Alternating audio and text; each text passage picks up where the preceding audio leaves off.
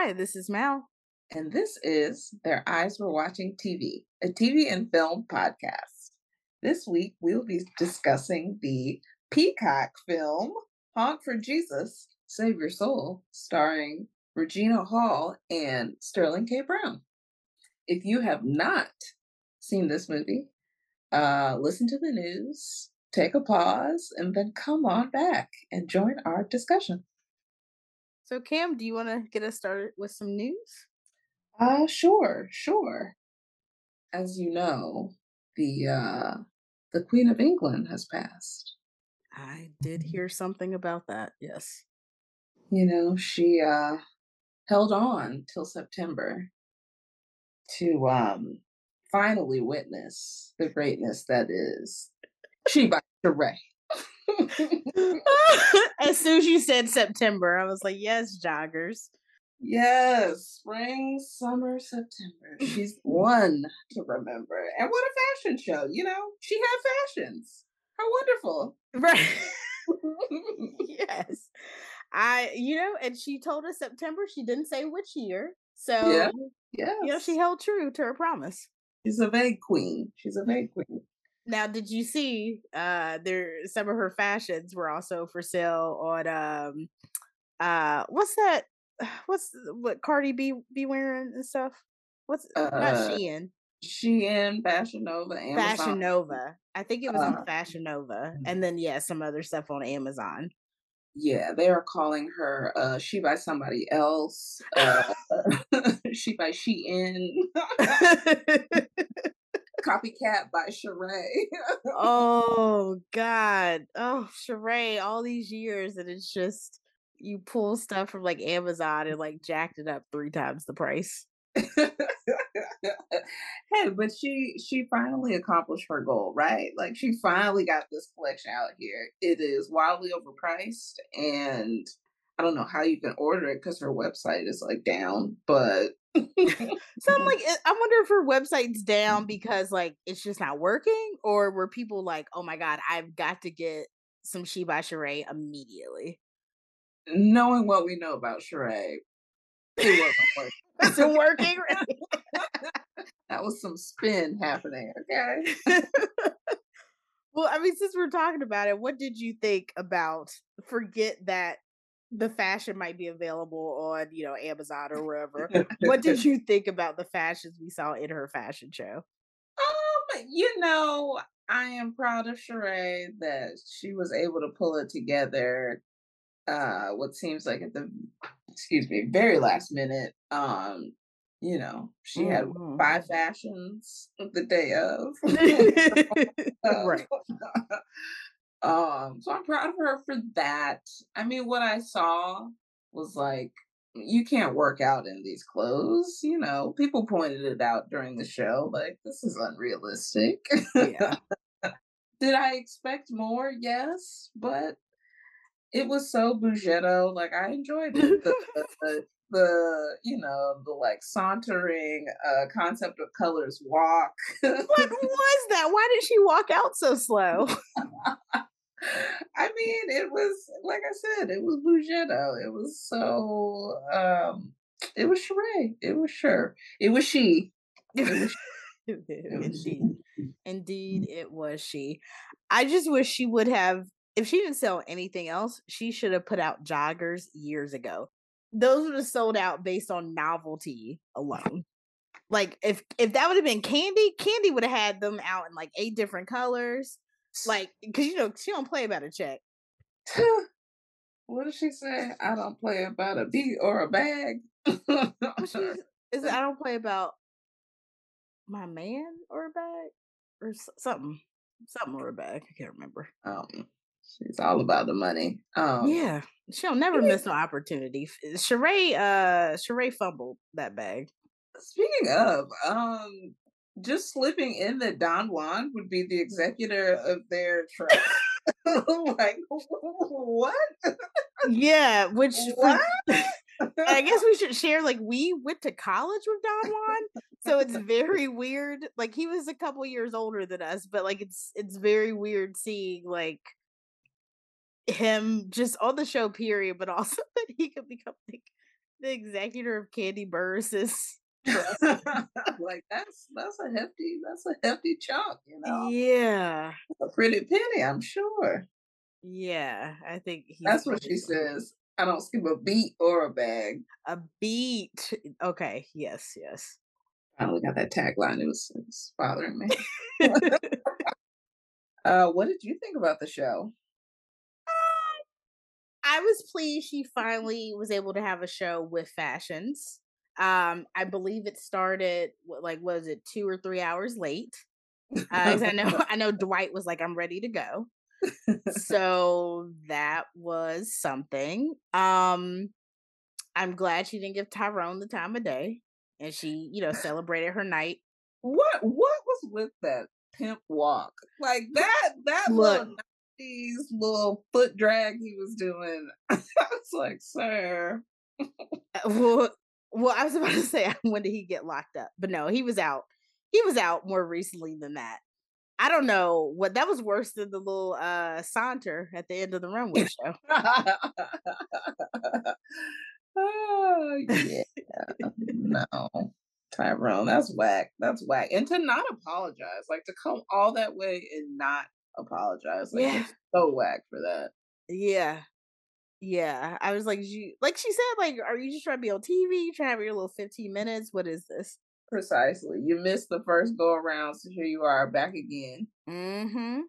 But uh, also you oh yeah, well with the fashion, um there was some I I uh, I think similar to you, I expected maybe a little bit more, but there was some stuff where I was like, okay, like that's that's cool. I guess athleisure, like it's fine.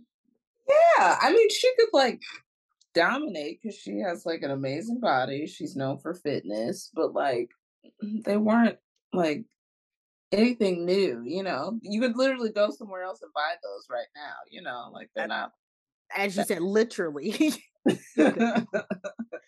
not forward, you know, it's just it's got her name on it.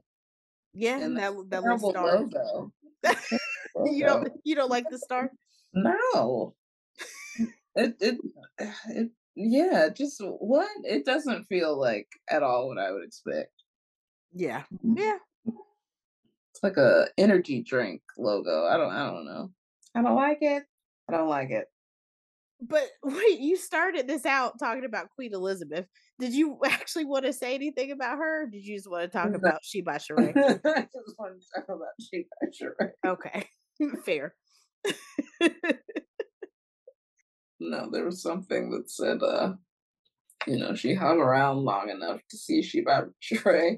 But then when she saw those prices, she said, no. I'm ready to go. it's, it's time. It's time. I done seen it all.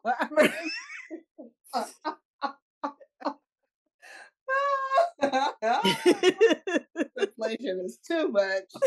Too oh much. oh my god, that's too funny. Just imagining her watching like Sheree's fashion show like 14 years ago and just be like, I just gotta live long enough to see if she can finally make it happen. oh,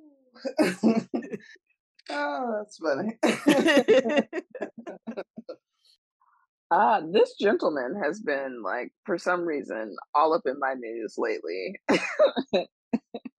Mr. Byron Allen, uh, the gentleman.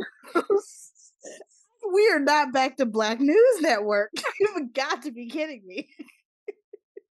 the savior of the Black News Network is now about to do the same thing, but for HBCU sports. He has what? he has an app apparently called HBCU Go, and it like shows all the HBCU like collegiate games. And now he's partnering with CBS to bring it to like primetime broadcast uh nationwide television. So it's not just oh, like cool. local and regional anymore. Um, so I mean, Byron Allen is literally out here saving black media. like, you didn't know. That's actually really cool because at first when you said like saving HBCU sports, I was like, were they in danger? But yes, because yes. it's well, I mean, with like uh television broadcasting, like, because yeah, it's very hard to see HBCU games on TV, so that's really awesome. Exactly. He said he did it because you know now um, athletes can make money off of their likeness. So he's like, I'm helping, you know, visibility with the athletes so that they can, you know, hopefully get endorsements to provide for themselves. And then he's also, you know, attracting attention, positive attention to the university to hopefully uh, boost donations for those institution t- institutions too. So, nice.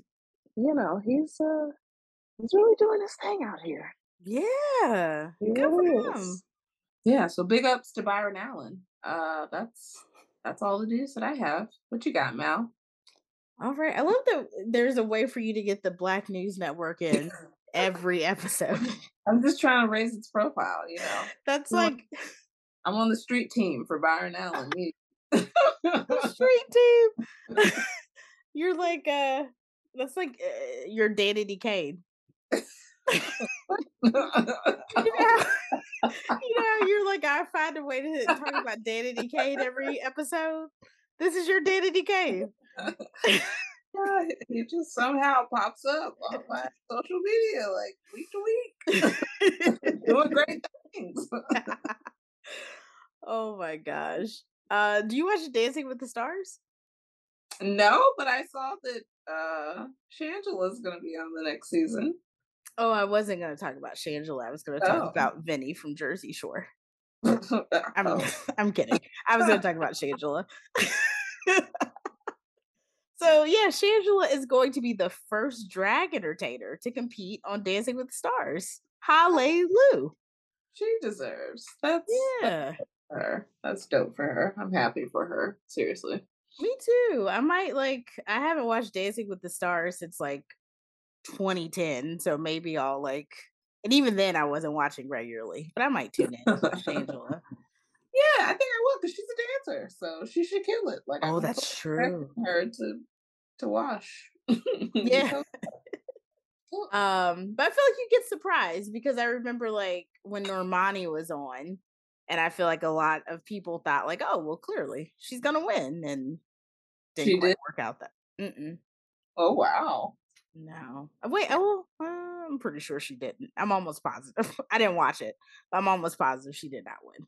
Yikes. Who so, won over? Oh, I could could not tell you. But I'm almost positive somebody else won. Hmm. Other contestants on this season of Dancing with the Stars include, as I said, Vinny from mm. Jersey Shore, Jordin Sparks, Wayne Brady, Teresa Giudice from Real Housewives of New Jersey, and Cheryl Ladd from Charlie's Angels, the TV show Charlie's Angels. Oh, so oh. it's a uh, kind of stacked cast. The ragtag, yeah. Not ragtag. oh my gosh. you know, Teresa Giudice, Vinny, Wayne Brady, Jordin Sparks. I mean, I guess it's all the reality TV folks, right? Yeah, it is. Yeah. Except for Cheryl Ladd. Yeah. and then there's like, I don't know, I don't follow these TikTok people, but like I think her name is Charli D'Amelio or D'Amelio, something like that. I know she's very popular on TikTok. And I feel like forgive me if I'm confusing her with another white young TikToker, but I think she maybe got in trouble for like popularizing some like dances that like black TikTokers originated. Mm, that sounds familiar. Yeah, uh, but her and her mom are on the show, and apparently they have some reality show about their family that I did not know existed. But still, keeping with the reality vein for the contestants. Hmm. Yeah. Don't they? They usually have like an athlete. There's no athlete this season. Mm,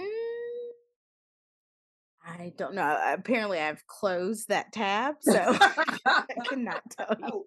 We will never know. I listed the people who jumped out at me, so which is honestly more than I expected. So fair enough. Fair enough.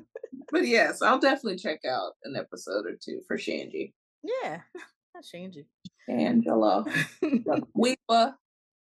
Wadley? I think that's right. That sounds right. a sequel to the hit, uh, I believe, late 90s show, Ally McBeal, is in the works. Oh, a sequel. Huh. Yes, and it is going to have a black female lead. How is this a sequel? So there is um so I didn't watch Ally McBeal even as like a kid it felt annoying to me. Maybe black friend. She did have a black yes. friend. Maybe I would like it now, but as I didn't I didn't like that that like early CGI dancing baby. I thought it was creepy.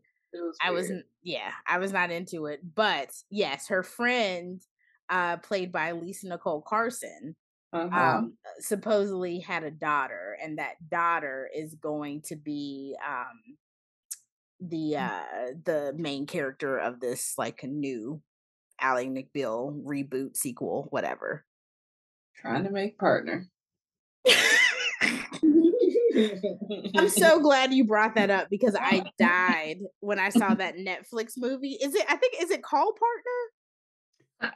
I think it's a show. Like oh, is it a show? Like, like trying to be partner, or yes, yes, I know what you're talking about. It's like an Asian lady. Yes, and uh yeah, the whole show is about her trying to make partner. As we said in our episode about Wrath, uh, that Lifetime movie with Michelle Williams, every film or television show about a lawyer, they are trying to make partner. and like aspiration.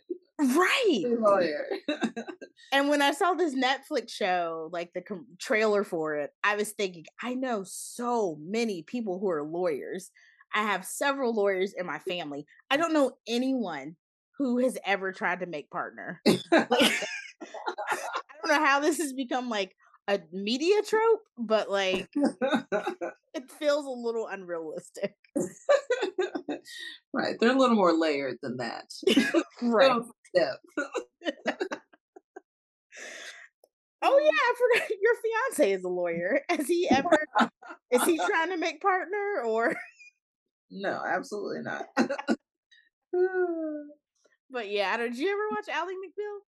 Uh not so much in real time, but there was a period a couple years ago when I went back and watched it. I didn't finish oh, it, wow. but I watched it. Okay. Yeah. Did you like it? Uh, I mean, it's like uh, you know, it's like it's like Grey's Anatomy. You know, everybody wants this one, you know, white woman, and you know, it's just kind of all about her sexual liberation or what have you. It's fine. It's fine. You know, mm-hmm. you see, you seen them all. How did you feel about the dancing baby? I don't know if I got to the dancing baby part. Okay. I didn't watch it long enough. Okay. It's probably but the best. I remember in real time it being weird and creepy and not understanding it. Okay. Okay, so I wasn't crazy as a kid. Like it is weird, right? No, it's weird. Okay. But I think it's you know, just like a you know, uh like a manis- manifestation of what's in her head kind of deal. Mm, yeah, I think it's supposed to be like her biological time clock or something ticking yeah. down. When is this coming out? I don't think they've said it yet. They just said it's an early development at ABC. So I don't think there's like an estimated um, you know, premiere date for it yet. So one of my faves, Jane Fonda, uh, unfortunately announced that she has been diagnosed with non-Hodgkin's lymphoma. Oh no! Yeah, and she oh. had to oh. start chemo treatments. But she said, uh, This is a very treatable cancer. 80% of people survive, so I feel very lucky. Oh. And yeah. And she also touched on the fact that, you know, she has uh, health insurance and has access to the best doctors and treatments.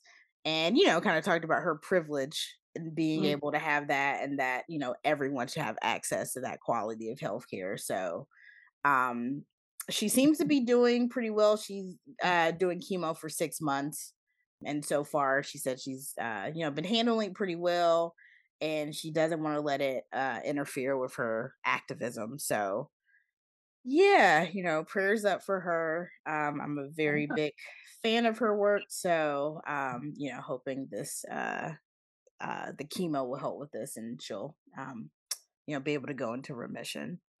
Yeah, we need Jane around a little while long. Indeed, indeed. Girl, you know it's true. There's an upcoming Yeah. biopic on late 80s, early 90s duo Milli Vanilli. Oh. Oh, oh, oh. Okay, yeah, yeah. And the biopic is actually called Girl, You Know It's True. oh, interesting, interesting. Okay. Yeah. Who's playing Milli and Vanilli? Uh they're two uh uh, for the pictures, the casting looks pretty spot on just from the pictures. They do look quite a bit uh like Rob and Fab, which were uh, you know, the real names of the two guys in Milli Vanilli. And apparently, um, oh, I'm sorry, those two guys, one is German and one is French, apparently. Oh, Yeah, so oh, they weren't related. They didn't know each other. No, Robin, no, they weren't other. I thought they were brothers. No, I think they were both like models or backup dancers or something.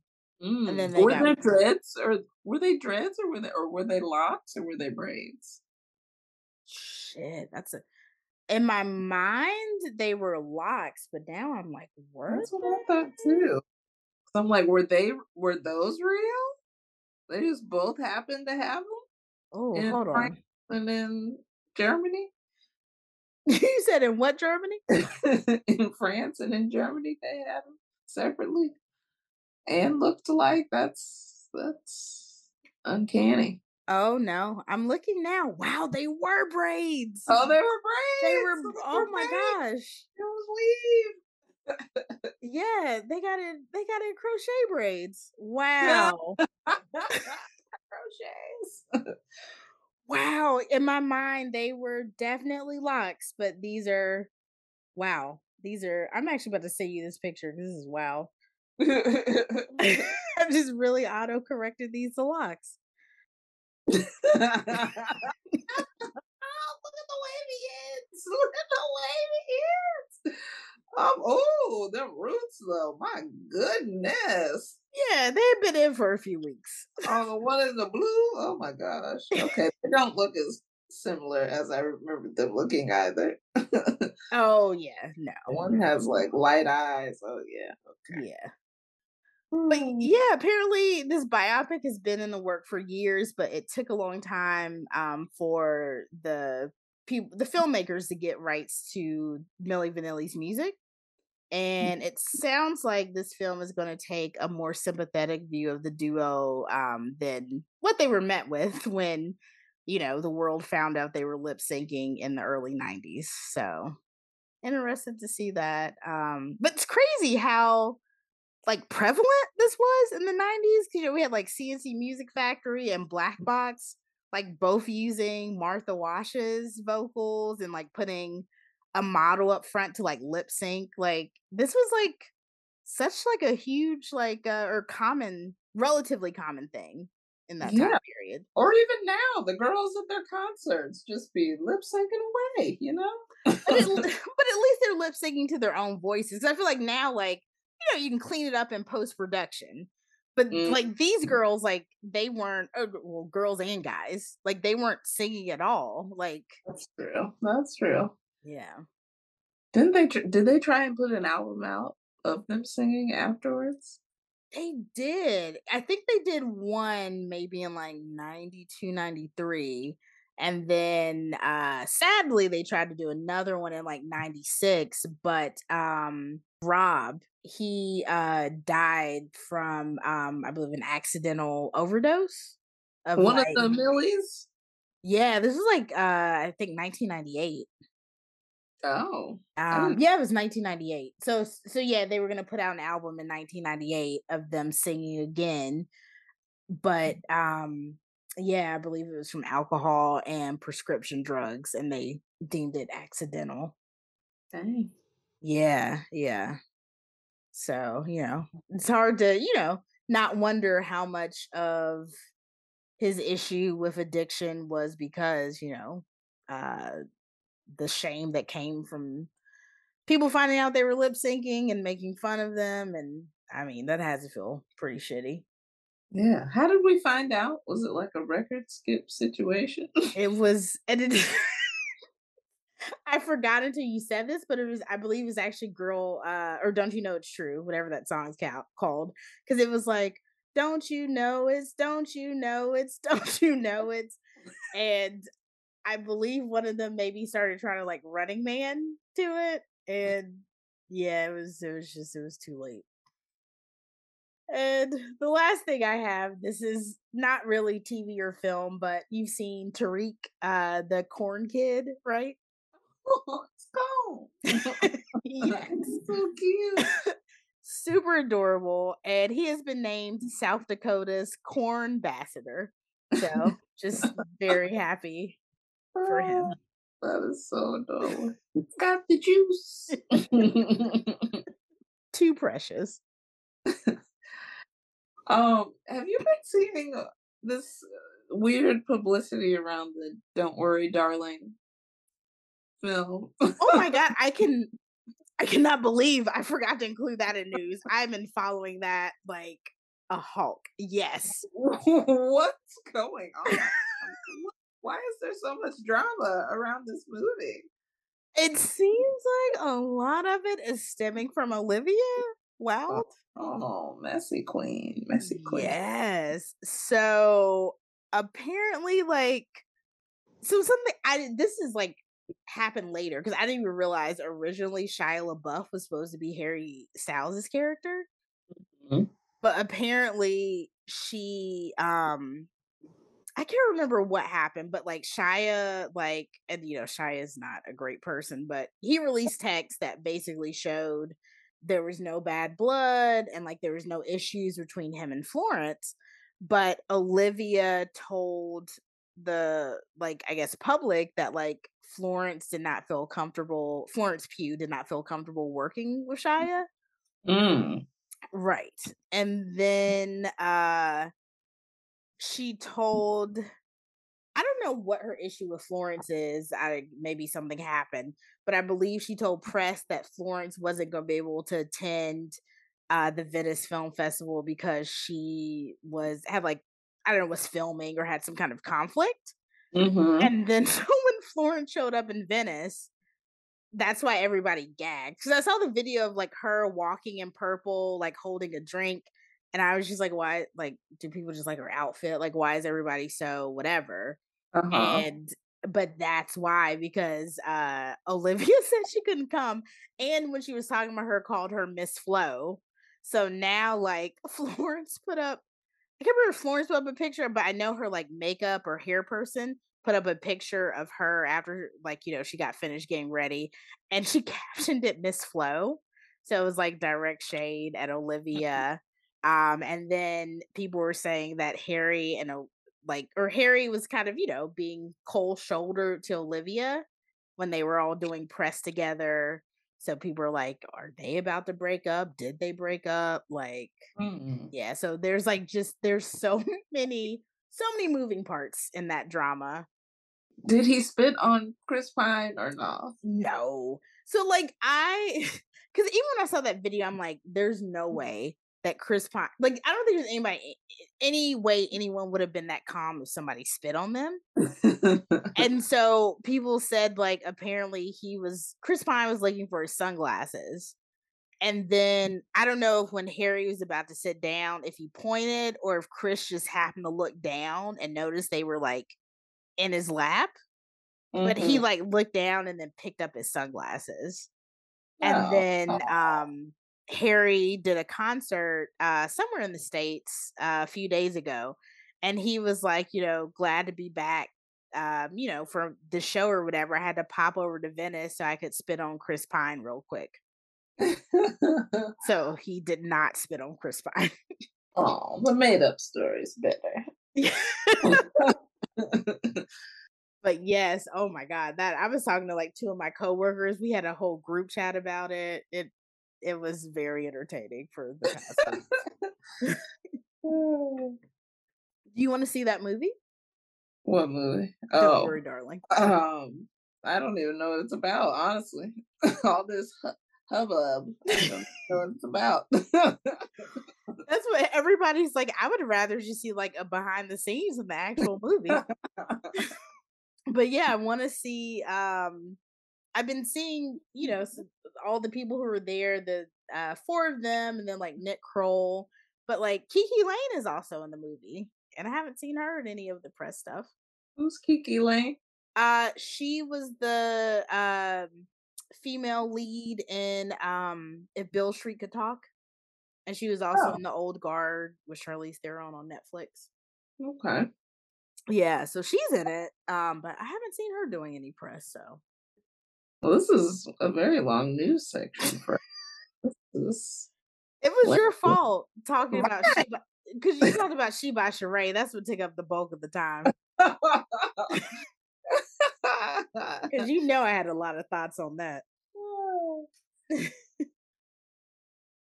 All right. So today we are talking about, as Cam mentioned, uh the Peacock. Well, it's a Focus Features film.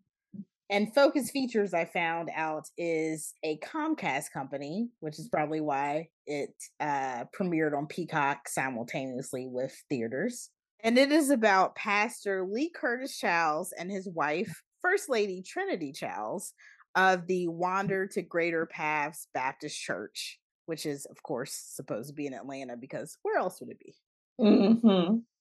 And uh, it is from twin filmmakers Adanne and Adamma Ebo. Oh. Yeah. So they apparently made uh, a short film of this first.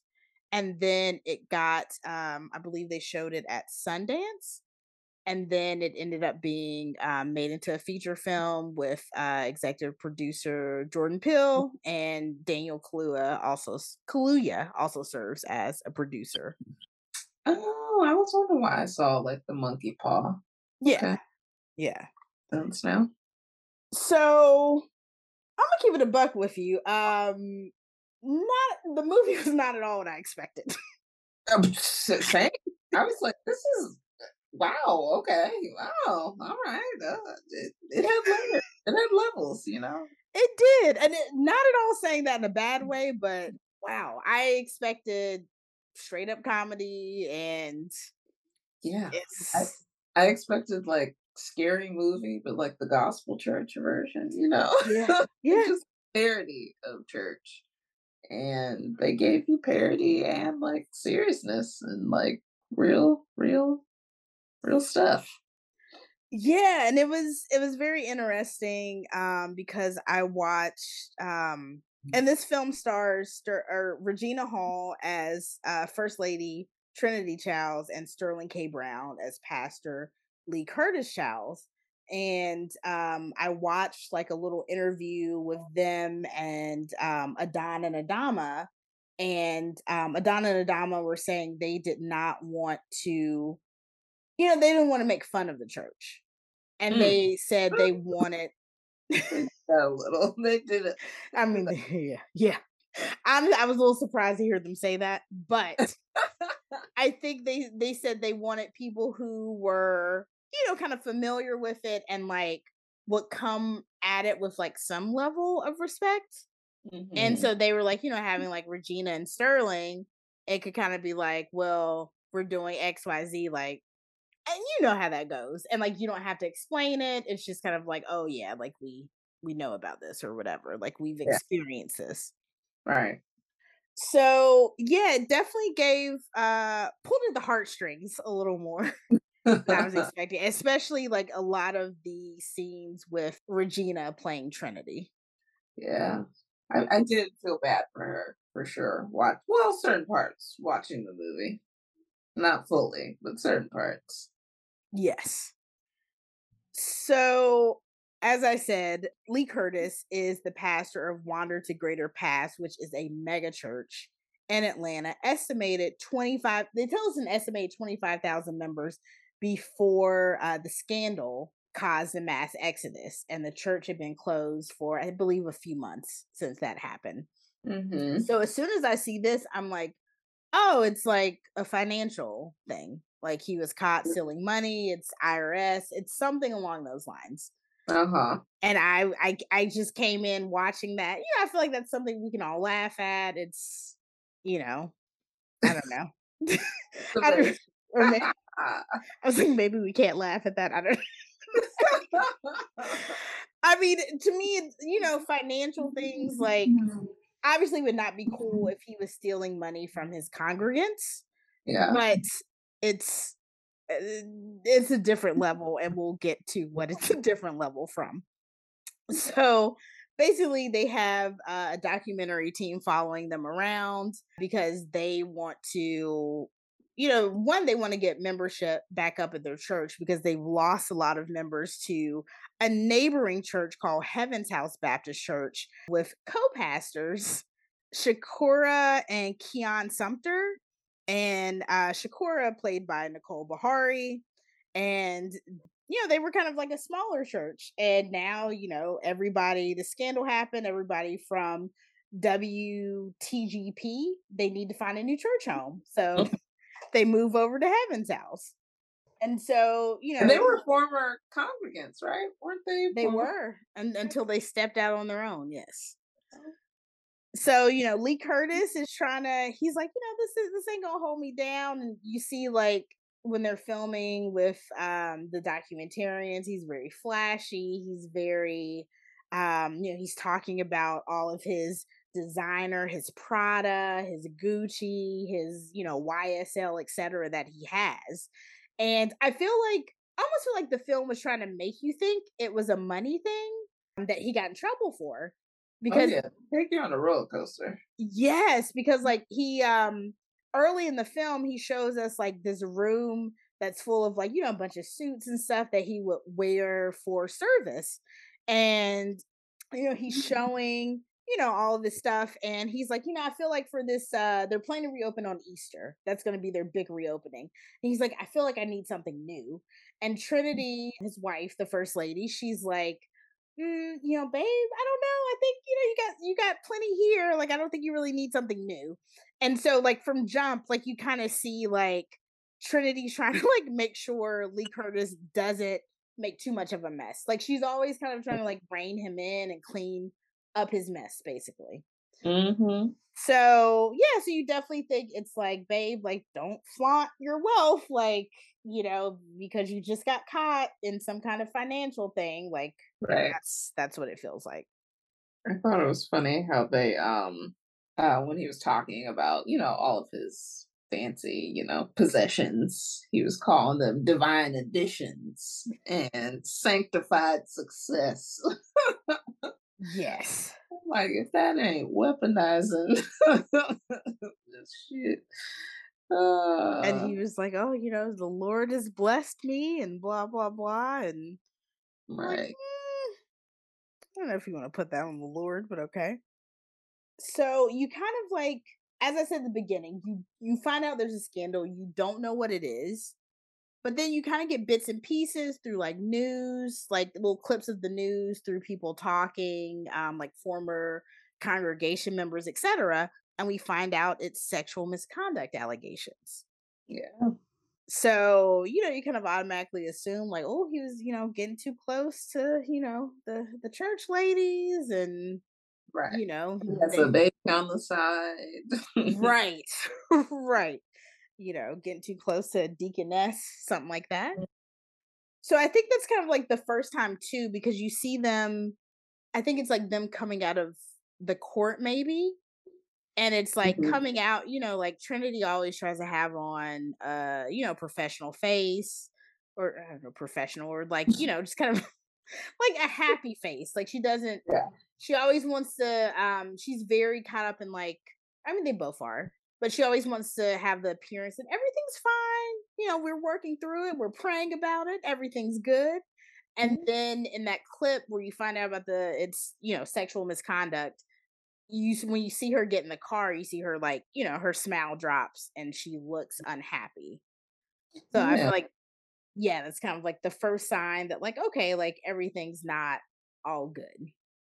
Yeah, she definitely wears a mask, and you see it come on and off. And my favorite is the last one. the, the, the literal mask. yes. that one made me laugh. so then like we see them like laying in bed one night and Trinity, you know, reaches over and she's, you know, I guess feeling frisky and wants to have some, you know, relation, some intimacy with her husband. And so, you know, they start kissing and whatever. And he wants to have sex doggy style. And she's like, Can we please just do it the regular way? Like, she wants to do missionary. Mm-hmm. And so he's trying, but he's unable to perform that way. Mm-hmm. So mm-hmm. then he's like, Oh, baby, can you just, you know, please, like, basically, like, you know, give me head and so she she does that and that's pretty much it so we're seeing her needs in many ways are not getting met yeah. and you know when i saw that i just thought it was like you know is he not really attracted to his wife or you know like what's what's happening where like he can't look at her to have sex with her yeah at first i mean i was thinking maybe it was one of those like he wanted to do freaky stuff and his wife didn't. And now mm. that like he got caught cheating, now she's trying to like appease the freakier side of him. Right. But uh, mm, I was wrong. Yeah. And even like in that scene, because I was kind of surprised, like, because by this point we know it's like sexual misconduct that was the yeah. scandal. So I'm just like, oh, like I'm I wouldn't want to like I, I feel like it would it would take me a while to build that trust back up. Like I probably wouldn't be ready to like be intimate or even like like don't touch me. So yeah. like do you think like she actually wanted to be intimate with him or she was trying to like find ways to I don't know, I guess make him happy or try to like s- eh, satisfy his needs? Um, I think because she kind of changed throughout the movie. Like I started like when I saw that scene initially, I thought she really just like wanted to sleep with her husband. You know, she's mm-hmm. you know sexually frustrated or what have you. She wants to sleep with him. Then when I see her later on in the movie and how she's a little bit of a puppeteer in some of this, and how she you know knows how to basically manage and wrangle him, maybe maybe it was to you know satisfy him and just get him to calm down and do his job. mm. Okay, so you think it was more about trying to get him to do his job and stay focused versus like trying to, I guess, keep him faithful. I, I think it's a little bit of I don't know. I I don't know who she is a little bit. I was a little like I feel like almost not quite night and day, but there was like that one scene af- in the basketball gym after that where yeah. I was like, oh, is she behind all this? I thought so. She's aware. She's she's not. Yeah, yeah, that's true. So this is more calculated than you know. I don't want I don't want to get ahead, but it just it that made me shift my perspective of her where i'm just like i, I don't know if she's as innocent as i thought mm, okay okay and we will we will come back we'll circle back to that basketball uh scene but yeah then shortly after that we see a clip of him preaching pre-scandal and he's mm-hmm. talking about how the homosexual agenda devalues marriage and I was like, really? But not your cheating? Like the, the cheating that's directly affecting your mm. marriage is that's a okay and you'll be forgiven and whatever. Exactly. And it just made me think about how like some, you know, church people and church leaders try to um, you know, excuse their indiscretions by condemning others. And I'm like, well, how you how are you doing XYZ? But you're like, oh no, but this thing that I'm not doing is the problem. Like that that feels very convenient. Oh yeah. And this is where I started to put two and two together. Like mm. once this happened, I was like, oh. I was like, oh. Any anytime they are loudly condemning something, it's usually, you know, an admission of some sort. Yeah. They're trying to fight their own demons. Yes. I am ashamed to say I still did not put it together. I was just like, boy, shut up. Like, worry about yourself. so, um, you know, as a first lady does, Trinity loves a good church hat. And she is at a store called I don't know how to pronounce it. I'm sorry, Saints. Uh, ba- Bathsheba's bonnets. Is that you said? Uh-huh, uh-huh. Right? Okay. you got it. You got it. so I was shocked because she was looking at some of the hats, and some of the hats were like over two, three thousand dollars. Oh. I didn't realize they ran that much. If it's like you know, if Bathsheba's back there making them, I mean. okay, wait. Who is, is Bathsheba? I'm guessing somebody in the Bible. yeah. Who is she? I don't know. I, don't know. I thought you knew that I doubt very seriously Bathsheba's back there making them. She was probably somebody in BC. Oh well, you know, she said it had some special lace on it, so I'm assuming it's the the quality of the materials and that they are probably hand, you know, like custom made would be the price. Uh, ain't no lace costing two thousand dollars. I'm sorry. I mean, but that's their entire thing, you know, excess and. I mean, I can see them cost, you know, maybe like three hundred dollars. even, even up to like seven hundred. I just can't imagine paying over a thousand dollars for a hat, multiple thousands of dollars. Oh yeah, especially what looked like you know, kind of like the you know those like pop-up shops and malls kind of kind of deal like it didn't look like a boutique or it like... definitely looked like a pop-up store.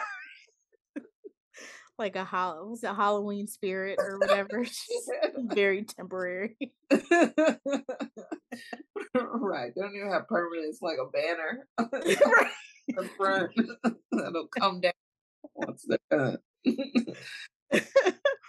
I will say though I love the like the history and the culture of like black women wearing church hats. Mm-hmm. Like they're some very beautiful and you know elaborate hats. And I remember my grandmother had a hat on her um, coffee table. It was called Crowns, and it was just a, a, coffee table photo book of you know black women wearing church hats, and it was mm it was it was gorgeous. So, you know, I I love that they, you know, kind of spotlighted that because that is like a very um a very big cultural thing for mm-hmm. for African Americans.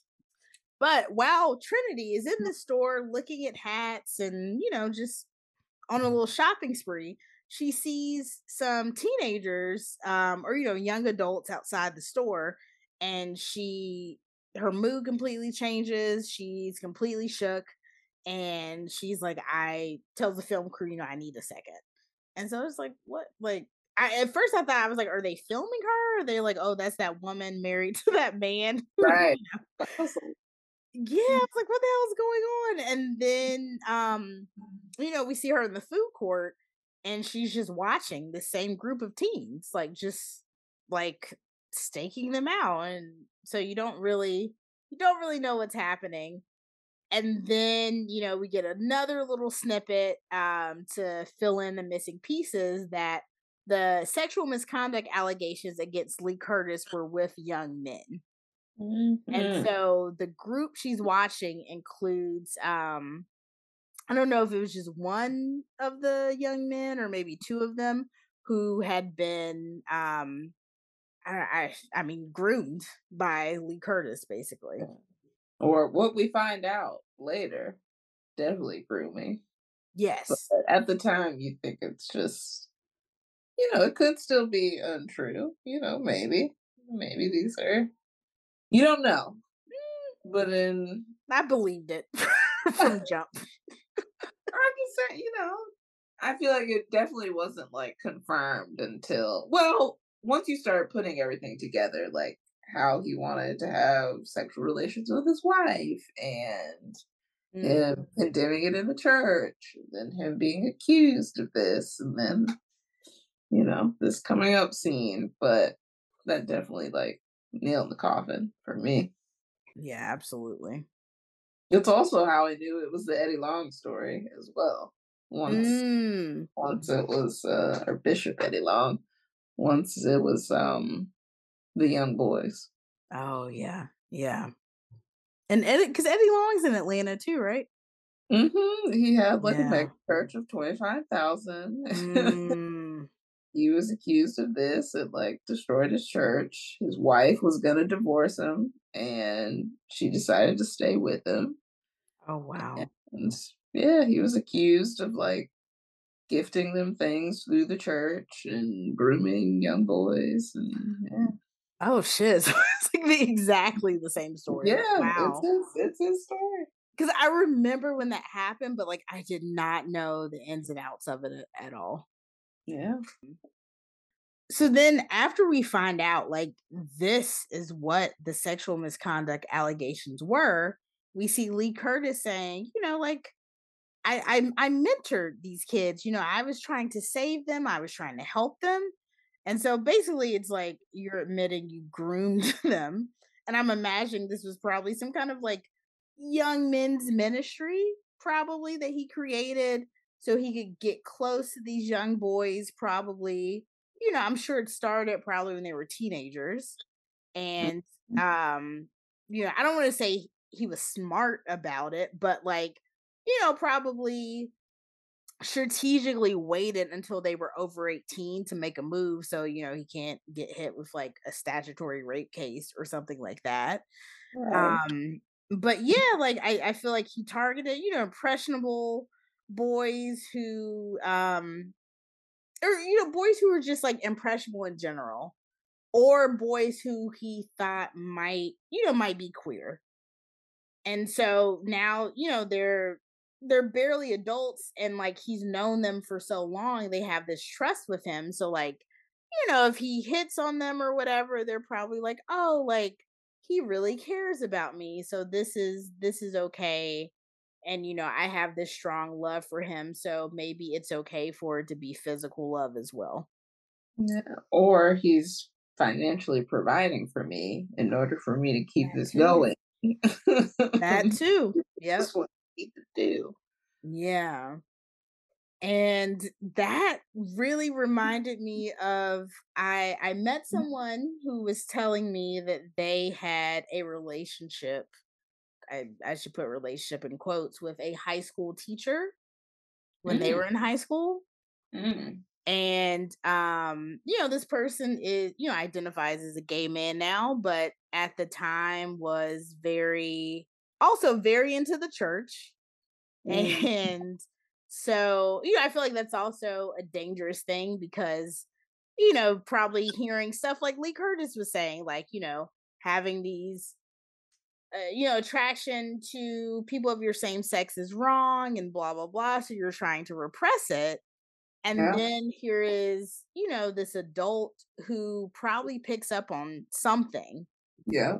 And then, you know, he corners you, I don't say corners, but like, you know he he zones in on that and he can take advantage of you and make you feel like this is some kind of equal relationship when it's not Yeah. and i think that was like another big part of this movie how like sometimes you know like obviously religion faith whatever it can be a very good thing it can bring peace to a lot of people but it can also be used for a lot of evilness and i think this was like a very good display of that Yeah. That um that gym scene where is that where you're going? that's Um that that's literally the next thing i have yeah yeah. I thought it was when he was kind of like talking about the scandal. Uh like you said he was admitting it. Um he said no one was hurt with me and not by me. And I'm like, now that's some coded language there. hmm Like, wouldn't you just say, I didn't hurt anybody? like, I think that's what he eventually ended with, but that's what he started with was nobody was hurt with me or by me. hmm I don't know. He was just, yeah, it was getting creepier and creepier and more R. Kelly like Yes. by the moment. Yes. Exactly. Exactly. So yeah, so now you know, we get to um the scene, I guess it's like the church gym, and he's in the gym with um I think maybe he's like a the boom mic operate operator or something. Mhm. Young black guy. And, you know, as as you just said, you know, he's talking to him a little bit about the scandal. And then randomly he's like, you know, how old you gotta be to get a job like this? Like what, 19, 20? And the guy's like, I mean, I, I don't really know. I'm 26. And, you know, Lee Curtis keeps getting closer and closer. Um, and he's like, Oh, like, okay, you're 26. And then um, you know, he's acting like he's being playful with him, but I think especially knowing what we know now, like it feels very uncomfortable Yeah. how close he's getting. And then eventually, and the so the guy sitting down on the bleachers, Lee Curtis is standing up, and he touches his face and he says, "So much scruff." And he's, you know, saying like, you know, I I shave regularly, like that's how I knock off like, you know, eight years off my age. And then the crew guy replies, "My boyfriend digs it," and then that makes Lee Curtis back off Yeah. which I thought was I thought was interesting because I think Lee Curtis, you know, obviously Lee Curtis doesn't want to identify as gay or bi or queer. And Mhm. so I think having, you know, this this guy, this part of this crew member say, you know, something about his boyfriend, Lee Curtis is like, oh no, like I ain't with that gay shit. Like Right. Um and it and it makes him back up and also i think you know like oh i've been clocked like this this guy Yeah. knows what's up you know Yeah. um but as you said like we see trinity is out in the hallway and she's seeing this happen and so after the crew member leaves trinity comes in and she's like we just paid out an insane amount of money and now you about to get us in trouble again trying to mess with somebody else Right. I'm trying to be first lady again. right Better get it together. but the scene i think also um you know reinforces or we see again his obsession with youth you know messing with these you know very very young men slash you know teenagers basically and also you know he says several times things to trinity about um oh don't wear that don't wear that hat that's gonna make us Yeah. look old. Like oh you know we gotta we gotta look young we gotta appeal to you know the younger audience whatever. Like he definitely has like a very big obsession with youth. So one of the biggest conflicts in the film is that um i mentioned heaven's house baptist church. Um they they've gotten so many members from the wander to greater paths church that they can't fit them all and they're you know they're they're humble little church so they're gonna have to open a second location and they're planning to open the second location on easter which is the same day that um lee curtis and trinity uh is planning their big reopening so, you know, they're trying to appeal to them like, hey, like, you know, why don't you push it back or push it up or whatever.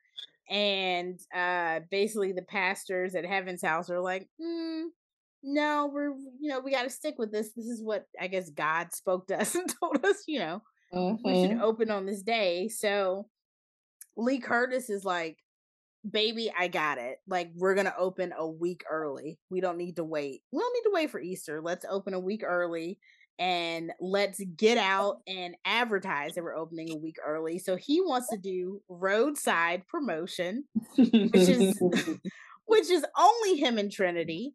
And basically him preaching through a megaphone and Trinity holding up a sign that says honk. Does it say honk for Jesus or honk if you love Jesus? honk for Jesus. Just honk for Jesus. Okay. And then a bunch of like text and small writing. that no one That can no one can see. see. So, you know, like they're they're out there for a while. They're getting they're getting a couple honks, like it's going okay. And then a woman comes up carrying like a an infant and basically accosts Trinity and she's like, you know, you're married to that man who's doing all this horrible shit and just basically is, you know, getting at her like why would you basically why would you stay? Like if you know he's this terrible person and you're just sitting up here like reaping the benefits of his money and you know his I guess past influence, like you should be ashamed of yourself. And at the same time this is happening, Lee Curtis ends up getting an encouraging word from a man who's picking up traffic. I'm, I'm sorry, who's picking up trash? and you know, he's saying that he um he, you know, was a member of their church and he's like, you know, I just thank you because I became a completely different person after hearing your word, blah blah blah.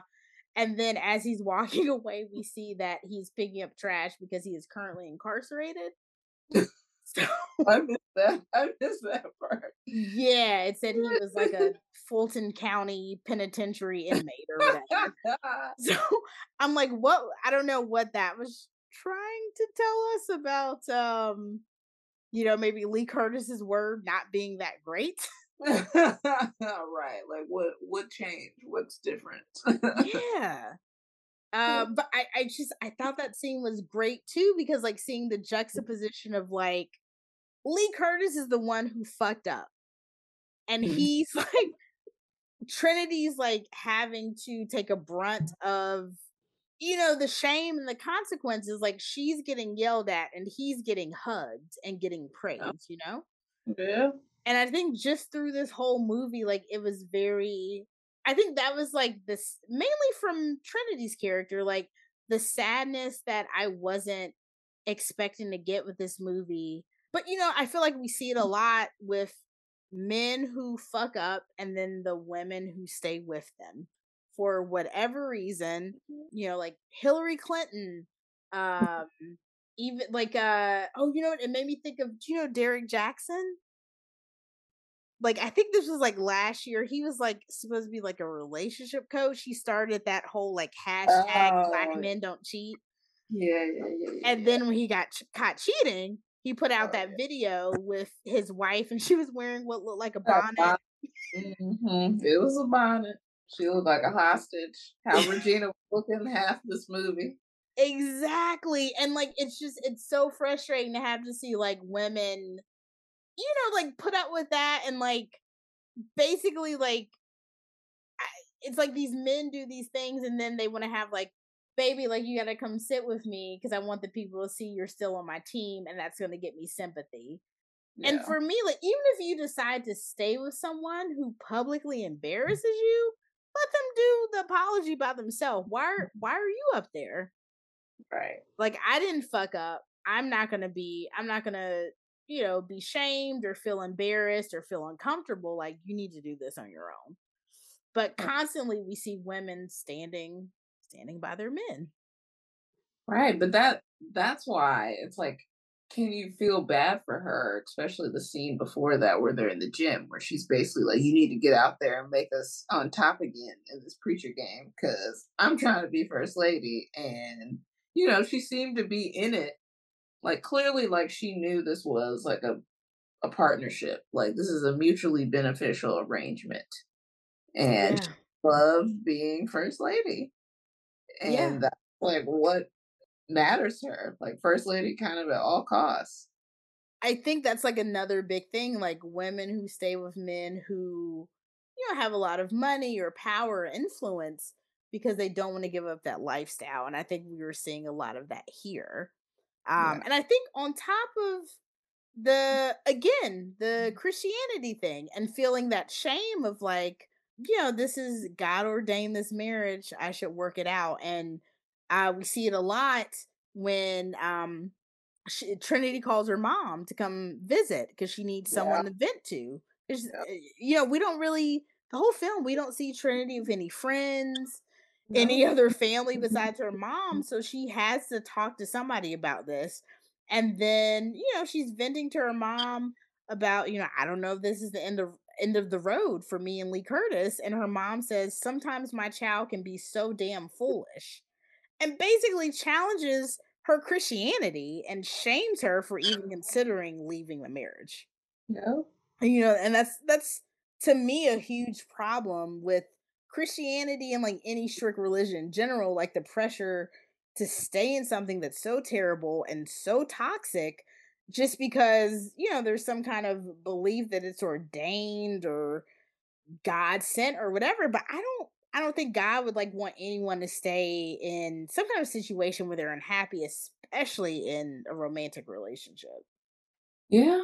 I mean, I guess it, it goes to forgiveness, right? Like, do you think a pastor who violates God's law or violates the trust of his congregants should be allowed to like stay in ministry?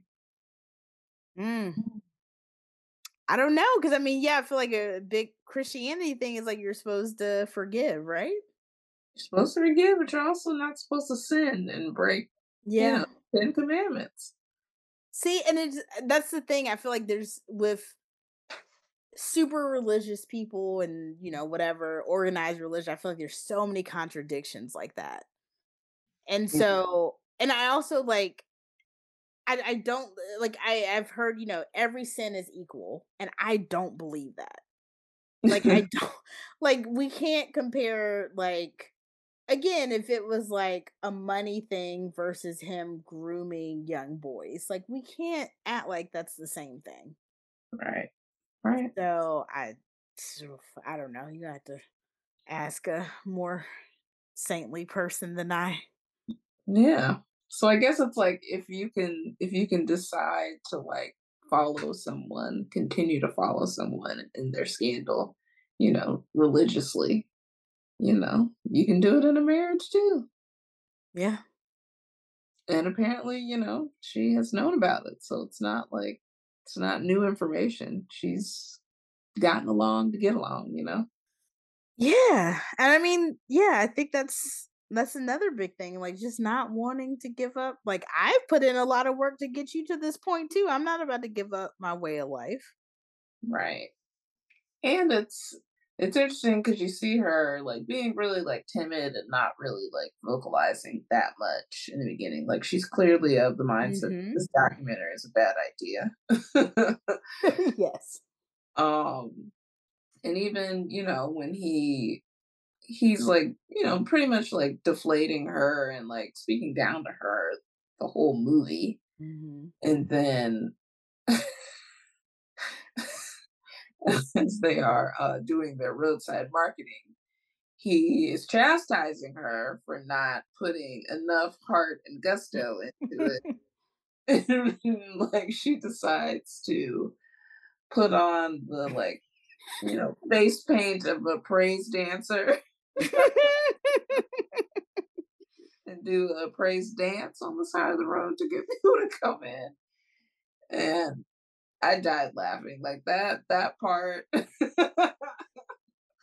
that part and then her like pretty much having her breaking point after that like realizing how ridiculous yeah. starts to verbalize like what is going on and she realized how ridiculous this is that you're allowed man to put you in this position looking like a straight up fool Yes. for his church that he lost because he was up to some BS. That was just funny to me when she had that whole realization in that, in that face. and like I also loved like how they would some like especially in that scene it's very noticeable how they go between like the documentary cameras versus like their point of view Yeah. and we see it switch because like the documentary cameras he's like baby like we gotta go all out like this isn't enough and she's like i willed out like this little like jesus statue for you like i thought that was going big and he was like no we need more and then he's he does his little mime hands and she's like no and then it like switches to her point of view and mm-hmm. as you said he's like berating her like like you don't believe my vision like you know, like mm-hmm. we're trying to get this church back off the ground. So I assumed mm-hmm. either he would be doing it or they would both be doing it. So when I when I thought it was only her, shocked. like and it was like I like I instantly laughed when she was doing her little praise Uh-huh. dance, but it was also like really heartbreaking because like and this is Regina acting her ass off because like you could see how humiliated like Trinity was like doing this. Like she really didn't want to do this, but she was still like trying to get girl. Yeah. Like, why is that the universal like praise dance makeup? Like who established this ghost like makeup? Which was appropriate. I have to ask you because like I okay, just for I guess audience background, I grew up primarily Jehovah's Witness, so like I did not grow up with like a lot of uh you know this kind of Holy Ghost kind of church stuff, but I do have like my dad's family is Baptist and my mom's father's family is Zion. So like, you know, I would I've, I've I had enough church experience where I can recognize these things. Mm-hmm. But the first time I saw praise dancing, I think I was in high school, maybe early college, and my mom's dad's family has an AME Zion like family church, and we mm-hmm. were there. And I saw like this 13, 14 year, year old girl praise dance, and I was just, I feel like I was looking around like, what is happening? Like, what?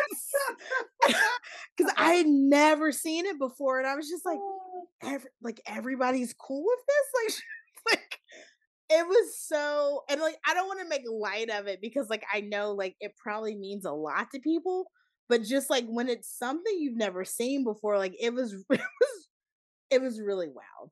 So I wanted, like, did you grow up like seeing praise dancing in your church? Is it something that just started?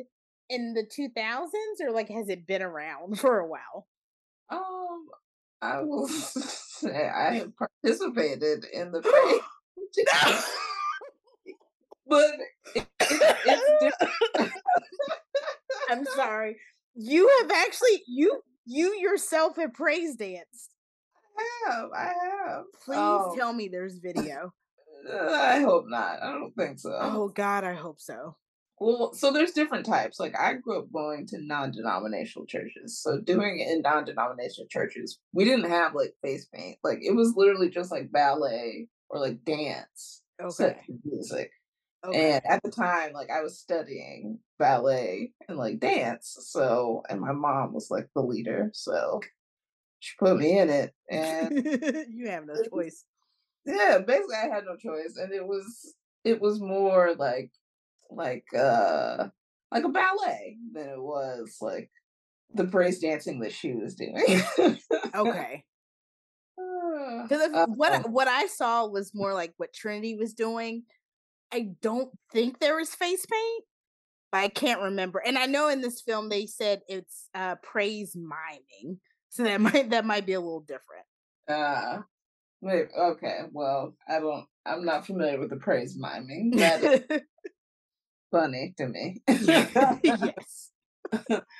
so yeah, it, that that that was oof, that was the straw that did it for the audience and for for her character. and, and I think that was like the perfect place for her to kind of like break down and be like, okay, like I've I've I'm fed up because mm-hmm. it was like literally like a vis- visualization of like him and like his mistakes literally making her into a clown. yeah.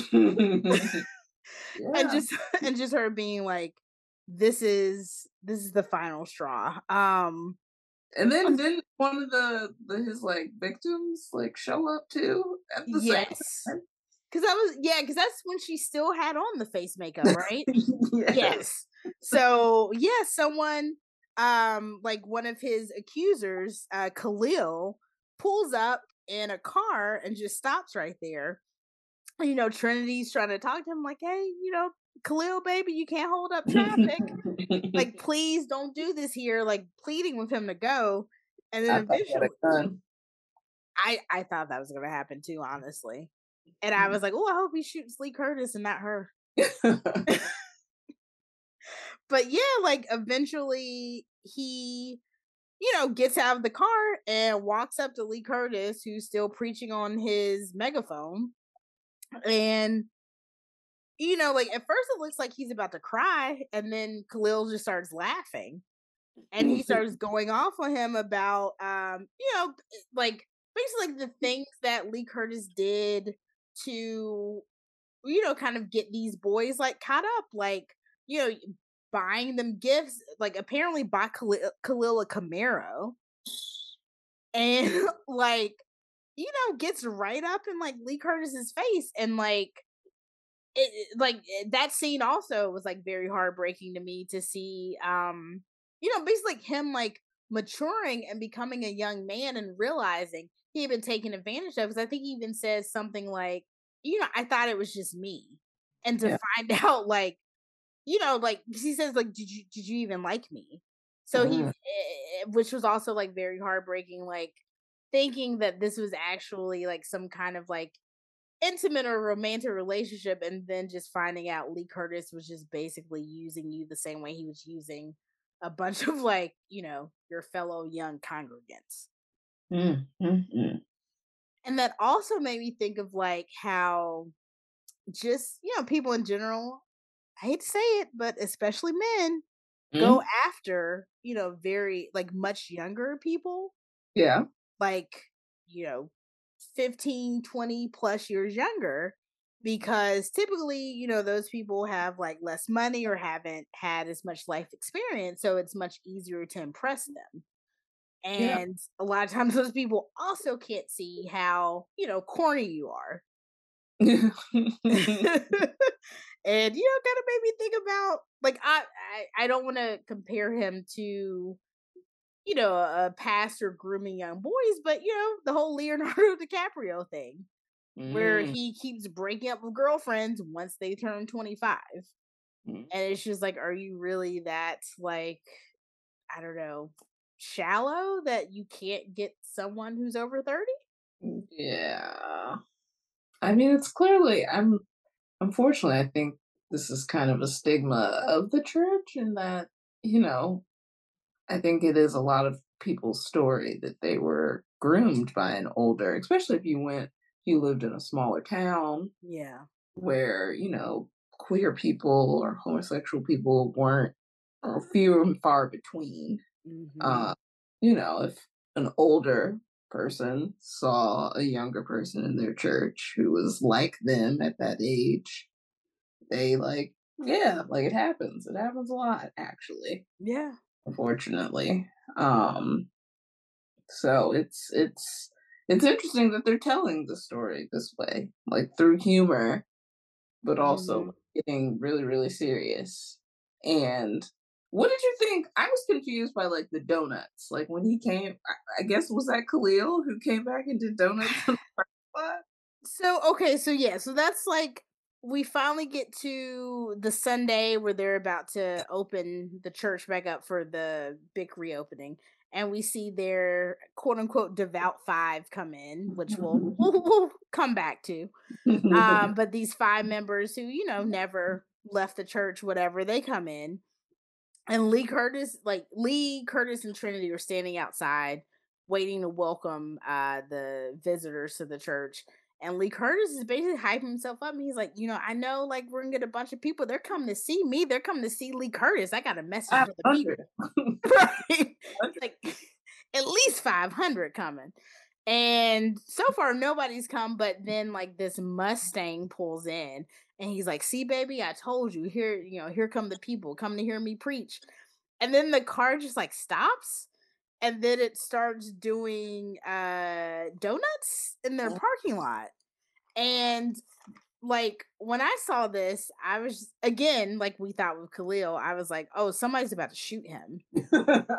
And and i, I want to also note that the um heaven's house church who was planning to open on easter they push their new location opening up to the week before too Petty. And right. and the documentarians asked them, they were like, "Oh, we we didn't know. You know, we thought they were opening on Easter, so we prayed about it and we decided to open the week before because we knew they needed Easter."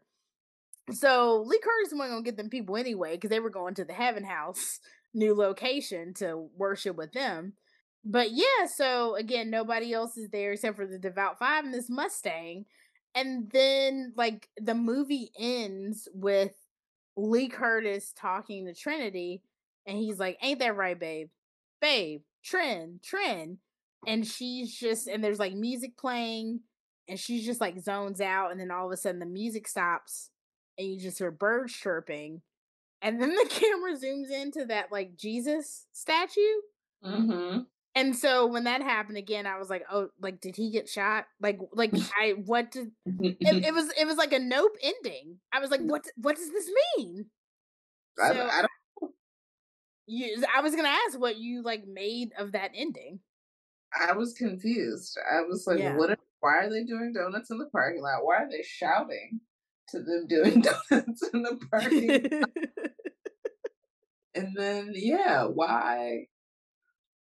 Even the whole part about like the hat, where he like says something about the hat, and she's like, basically like shuts him down. Like I guess finally like using her voice and like taking up more space.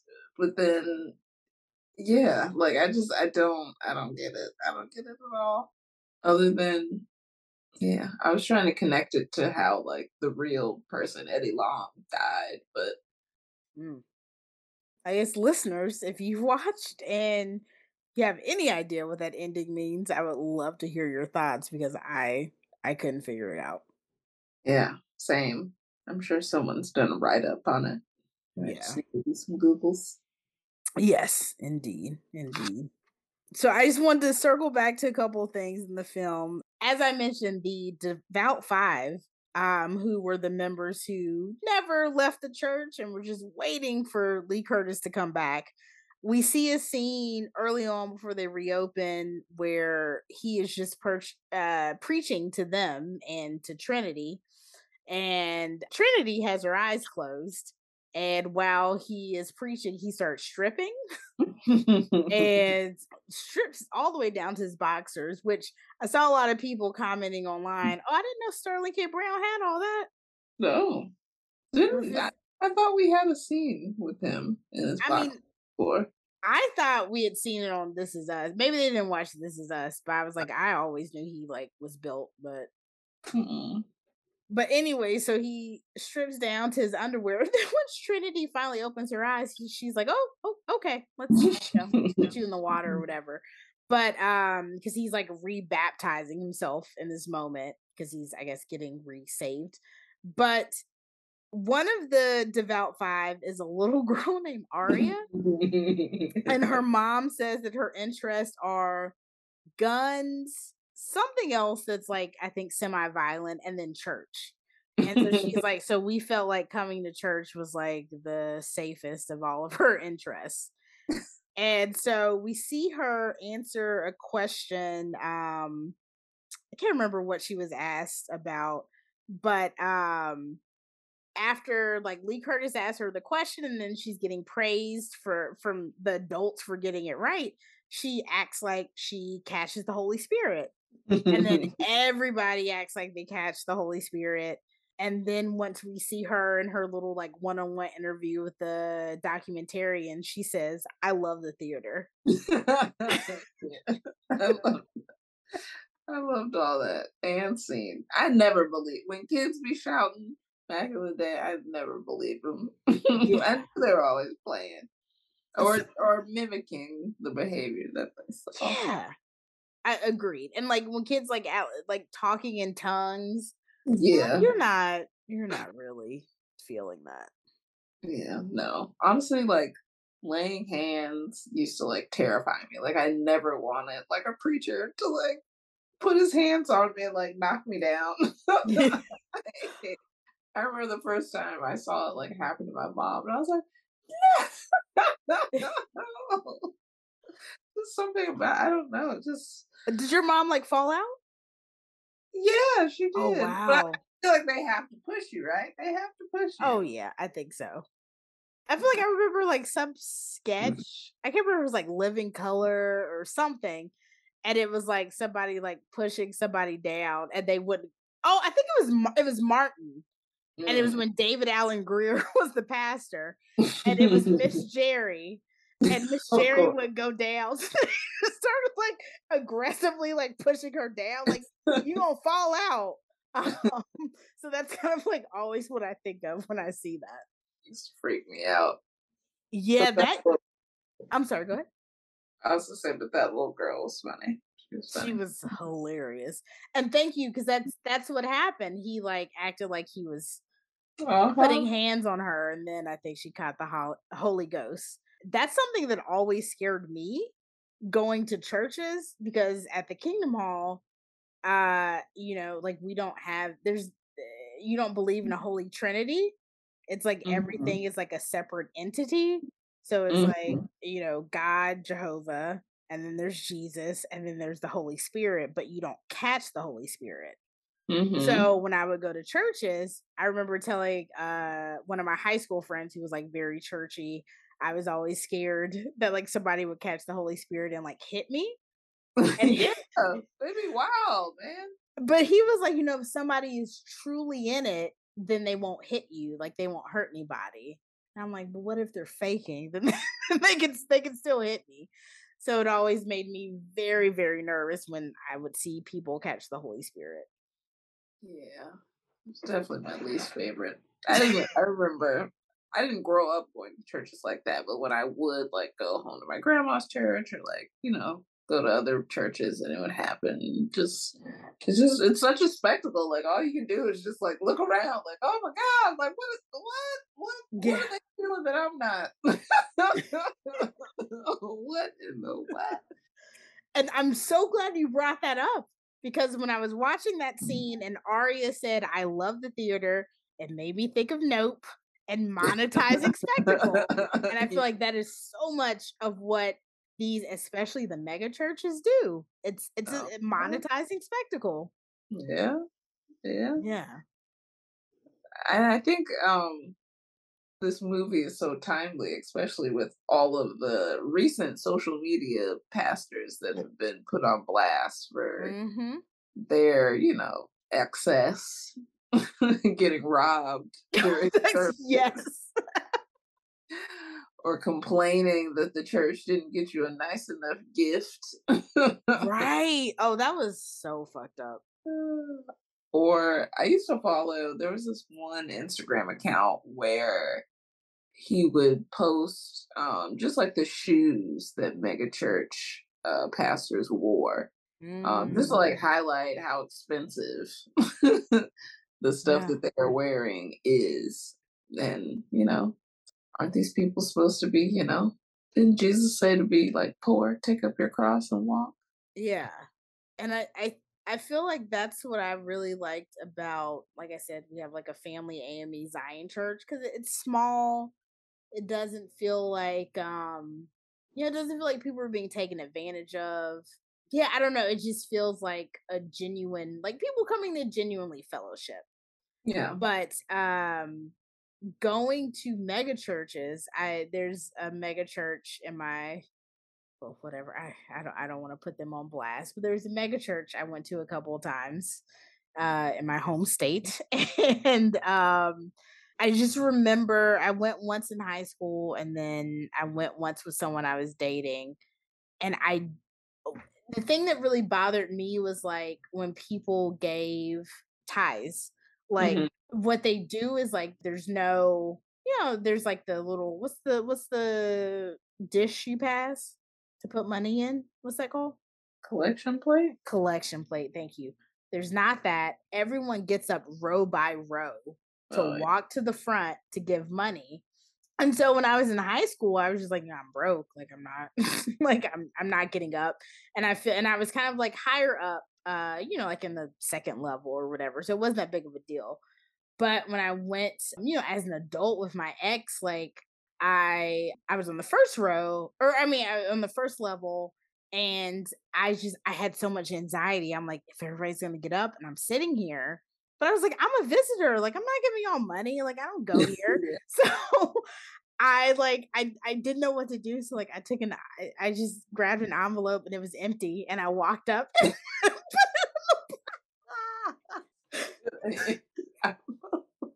But I feel like that's like a way to like peer pressure people into like giving money. Cause you're like, if you're still sitting there, it's like you're very clear, like everybody's seeing you not give money. Whereas like a collection plate, you know, one or two people beside you seeing you not give money.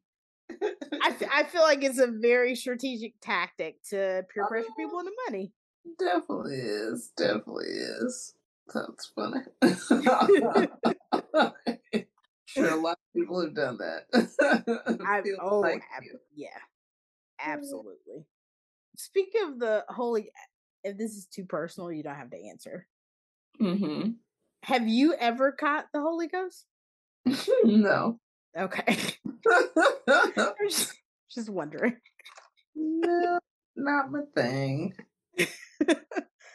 I was just wondering because I just I don't fully understand, I guess, how it works. So I was Mm. just, you know, I think you just give in. I, I, I don't, you know. I, I don't give in. It seems very freeing, you know. yeah. I mean, it seems like people are having a real do good what you time. Yeah. People just kind of make sure you don't hurt yourself. Right, right. now, what the no, what what is uh, can be irritating is like when everybody else is like calm down, and it's like that one person still like going at Still going? in back, still ho- hooting and hollering, and like preacher is trying to like keep the service moving.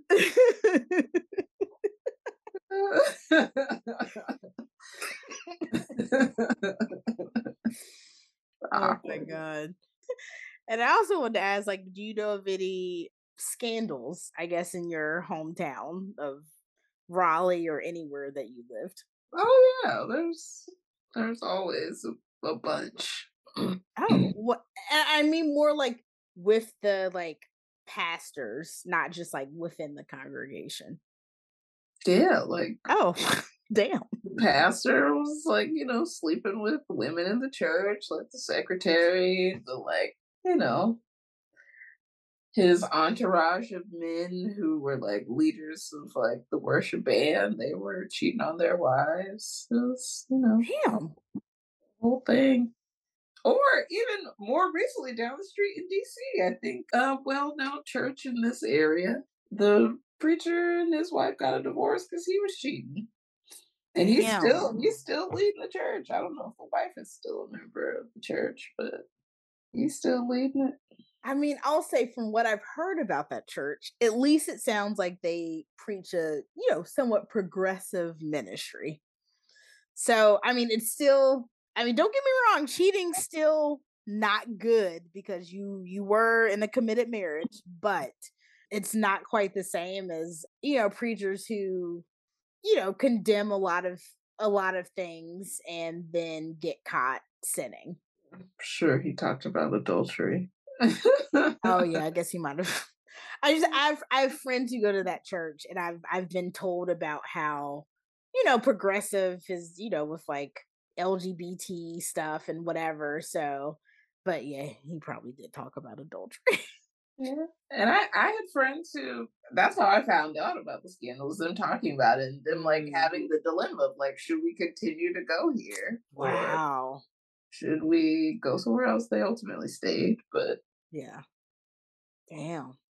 it's yeah, they're they're I mean, pastors are regular people and I think anytime, especially when you get to like mega church level where like this is paying your salary and you're living very well off of it, Yeah. the same syndrome as like you know CEO or like hedge fund manager. They're men of mm-hmm. means, wealth, and power and mm-hmm. influence, and they get drunk off that like everybody else. Yeah. Yeah, there were a few things in my hometown. I remember a church. It wasn't the biggest church in my town, but like a pretty big black church um in Charlotte that my friend went to. And I think the guy got arrested. The the preacher got arrested for I think money stuff. Mhm. Um, and then there was a rumor that like a preacher at another church was having uh, a relationship with a local politician who was also male. Oh, yeah. hello. Yeah. And then at uh my grandma's church, it wasn't not at all a mega church, but I guess you know he was still skimming money and ended up going to jail for uh, several years. And it was very crazy because uh, my grandma always cooked Sunday dinner, always. Mhm. Um, and a lot of Sundays I would go over and he would be there. Mm. So it was pretty crazy once he got arrested. Um, and I think she ended up switching to a different church. Wow. So yeah, man. I think on top of just, you know, the judgmental part, I think that's a big part of why a lot of people of our generation and like Gen Z, you know, feel some kind of way about organized religion because it's like, why am I going to put my trust in someone when there's so many religious leaders who, you know, do this kind of backhanded stuff? Yeah, that or you grew up in a church where people were horrible to you. Mm, I didn't think or about to your that. family or people in your family. It's like, you know, the people who are supposed to be a reflection of God's love here on earth are Yeah, the ones that can do a lot of harm and yeah, really turn people away from the religion is like when you have negative experiences with people in church because it's like that's what you're going there for like the fellowship yeah. So as I said, I did watch that little like whatever interview with Regina Sterling and the Ebo twins. Uh And um they mentioned that I thought it was really interesting. Like a lot of um, you know, there's a lot of improv in the movie, which I guess isn't that surprising, especially with like Regina being such a comedian.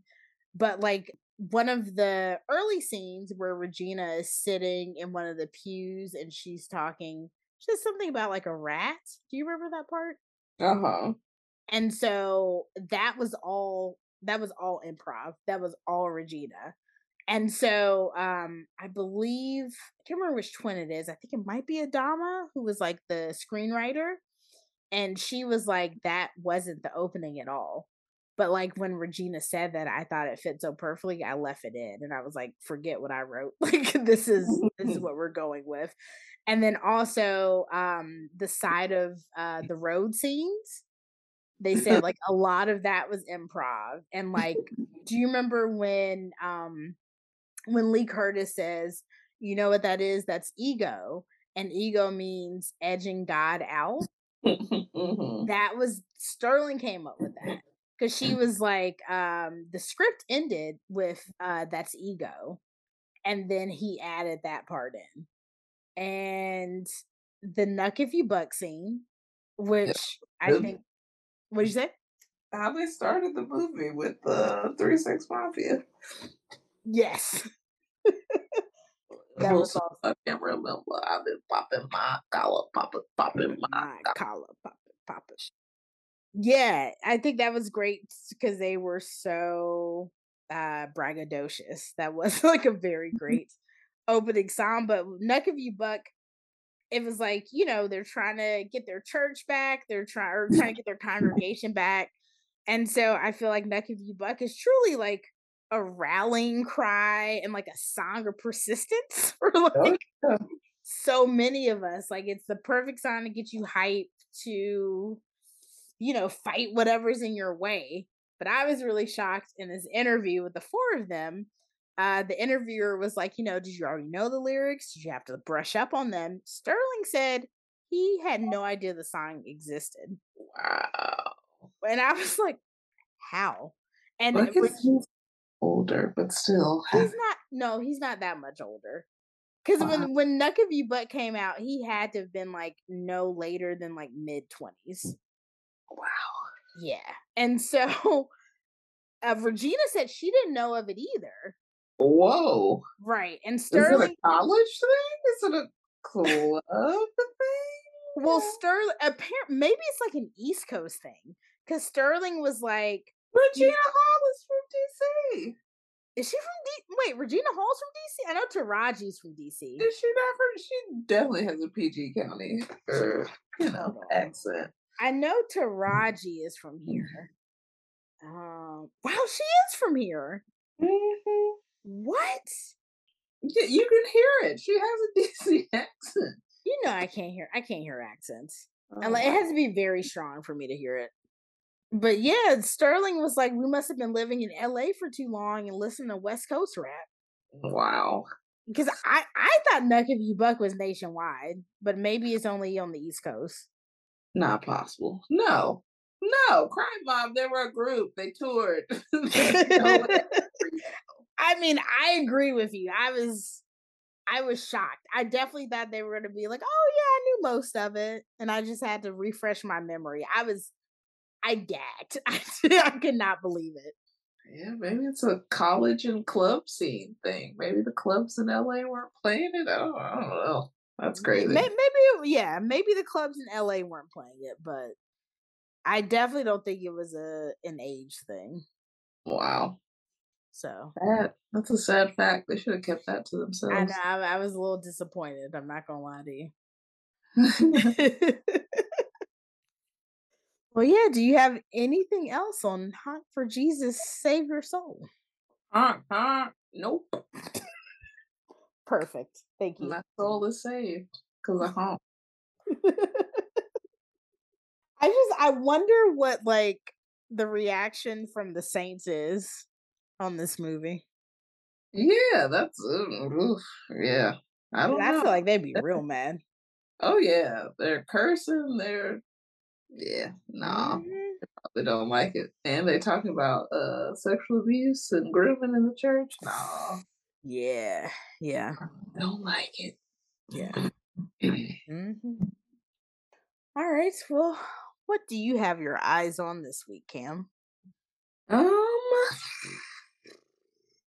I feel like I didn't watch that much this week. I don't know if I've been so busy lately. Um, I did watch the finale, season finale of Seeking Sister Wife. and okay, okay, on the commercial, I saw something where it looks like there's like a white couple and it looks like maybe one of the wives is left and it's very dramatic and I wanted to know what happened. Yes. So they're I forget the name of this couple, but it's like uh maybe it's the the guy's name is Garrett, and I forget what the wife's name is, but they had been courting this woman in Brazil for like three years. He had divorced his wife so that he could bring this other Brazilian woman to the US on a K 1 visa. So he had to divorce his wife in order to do that. Um, they got married, I think, in Brazil. They were doing the process. Her visa got approved. COVID hit, you know, all that. They weren't sure, like, if she was going to make it there. And while, like, COVID was happening and while, like, her visa was in limbo, they started dating other women. And, and she got pissed off about it. And she was, like, really hurt and basically was like, you know, I don't, how are y'all already courting another woman? I haven't even made it here yet. You know, my visa's in limbo. Right. Um, and so she basically decides not to come to the US, like once her visa gets approved. And it's just so dramatic. Like, because like when they find out it's clearly like them filming themselves not like the camera crew is there you know it's on like cell phone footage footage mm-hmm. and it's the wife finding out and the way this woman cries you would have thought one of her kids died like he just it was so dramatic she was like i thought you were my sister she was like we were supposed to share a room together. Not share a room. Share a room.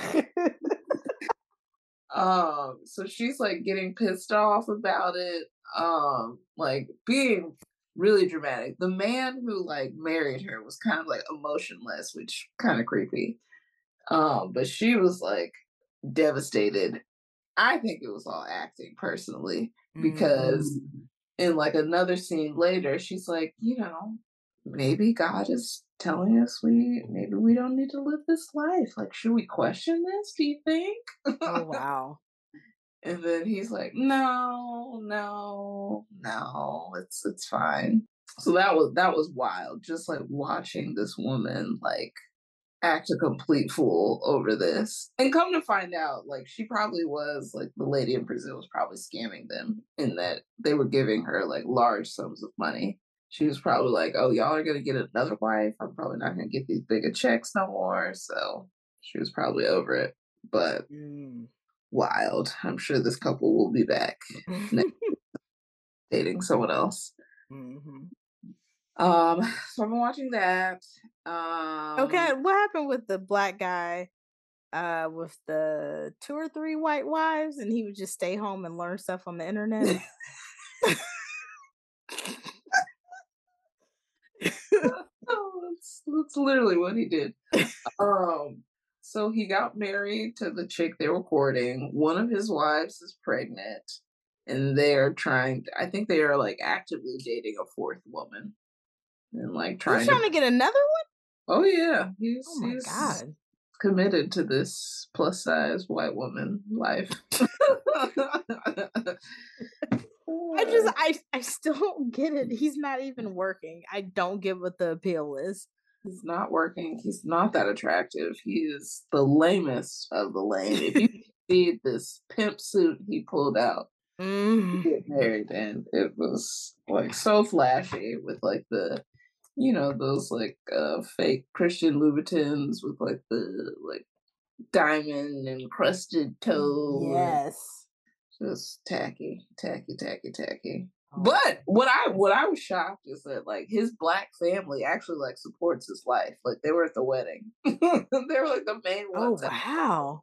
like completely supporting it. I'm like, this is crazy. That is crazy. Um, what else have I been watching? Uh, The Real Housewives, Atlanta. Mhm. Has that reunion? Yes, we have part one of that reunion, right? Mm-mm. We had the finale, so the reunion should come on tomorrow. Oh, I don't know why I'm thinking part of the reunion already happened. Maybe I'm confusing with With Dubai. Yeah. That reunion has wrapped up. Which um how did they just casually drop that Caroline Stanbury's name is in Jeffrey Epstein's Yo, book? yo, yo. Like, because when Lisa was like, You were friends with like Jeffrey Epstein, and Andy was like, Were you? And she was like, I met them. And then she said, We were good friends, or I was good friends with that group. Like, Yes. and then they showed a little clip of her name, like in the little book or whatever. Like, what? Yes, like she said it, we were really good friends. Like she said it a couple times. You know, we were really good friends with like people. Yeah. Like, what? How did we gloss over this? Yeah. Yeah, we talking about like Ayan bringing a goat and lemons. Like, no, no, no. Let's let's, let's talk about this. Yeah, I'm not a. I'm. Was Carolyn Stanbury someone else before this show? Because I, I feel like they talk about her as if she was on like another reality show or like we're She- supposed to They had she Bravo had a show called like Ladies of London or something in London, and she was on that show. Oh, Yeah. I'm like, who is this woman? Why why would she think she's the queen bee of this show? I mean, I I didn't watch the London show. Um, I don't know. Like I, I've she's a little bit annoying, but like Caroline Brooks get on, gets on my nerves more than anybody else on the cast. I don't know. Brooks and Ayan's relationship is just so entertaining to me. I just I I do not care for Brooks. I don't like Caroline. I just she's a 50 year old influencer. Oh, Stanbury. Yeah. Yeah. I just I don't know. Brooks is just so I just feel like she always she stay making a mountain out of a molehill. oh yeah, she's always drunk. Oh yeah, that might be it. what else am I watching?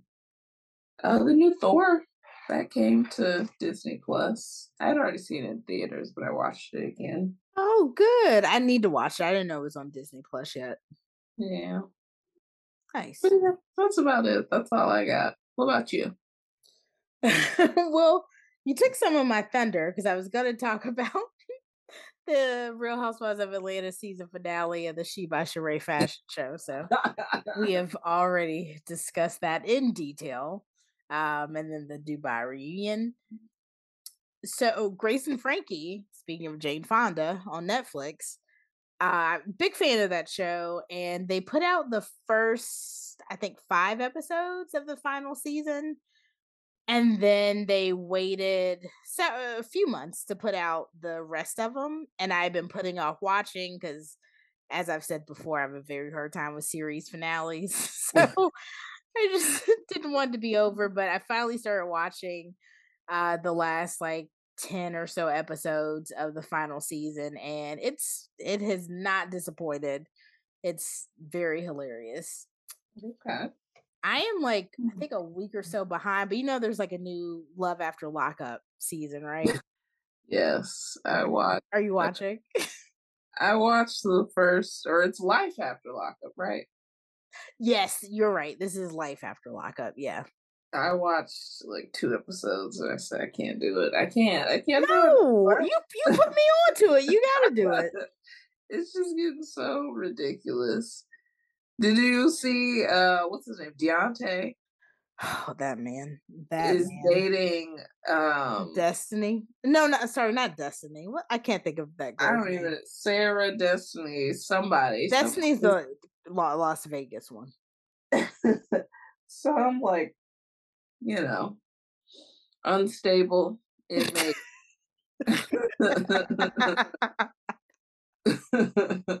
Oh, Deontay. Just like his mom said, that drop you on your head when you were a baby? I think she did.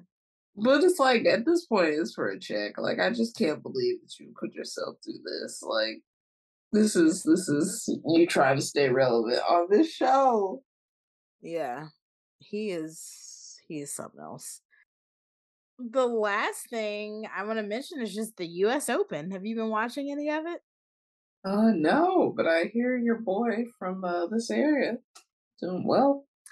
Well, he lost last night, so oh, he's out now. That yeah, Francis uh Tiafoe.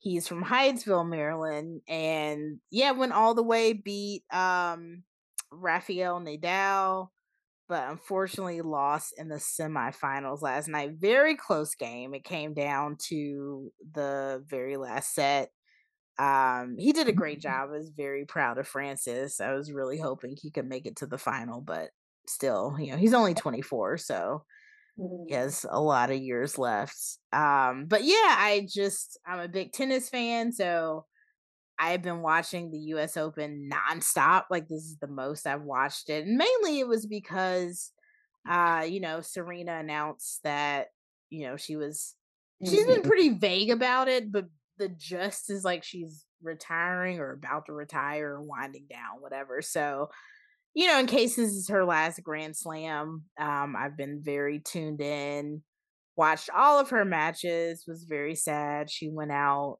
um last week. And then after her, I was going for Coco Gauff, but she went out like I think like the round after that. So yeah, um, but it's been really good, you know, watching them um the three of them and then Naomi Osaka who I think she went out second round. But yeah, it's just it's it's just been very good tennis and I went to the US Open like in person last year. And I'm like, damn, I wish I would have waited till this year so I could have seen Serena, but you know, still still very glad to watch her on TV. So it's been a true delight watching so much good tennis. I didn't realize it was still ongoing. I thought it was like over last weekend. well, the did the women? I honestly like after after Coco was off, I kind of fell off of like the women's side. So I don't know if the women played their final today or if it's tomorrow, but I know the men's final is tomorrow. Mm, so okay. yeah, so yeah, it's it's uh just two weeks long. Okay. Yeah but yeah, that is it for me. So thank you all so much for listening. Please uh, follow us on social media. We are on Instagram and Facebook at Their Eyes Were Watching TV, all one word, and on Twitter and TikTok at TEWWTV Podcast. Also, please do not forget to rate and subscribe um, on Spotify and Apple Podcasts. You can also listen to our show on Amazon Music, Pandora, and Podbean. Anything else for you before we go, Cam? Mm, nah. Till next time. Adios. Hasta luego. Hasta la vista. Baby.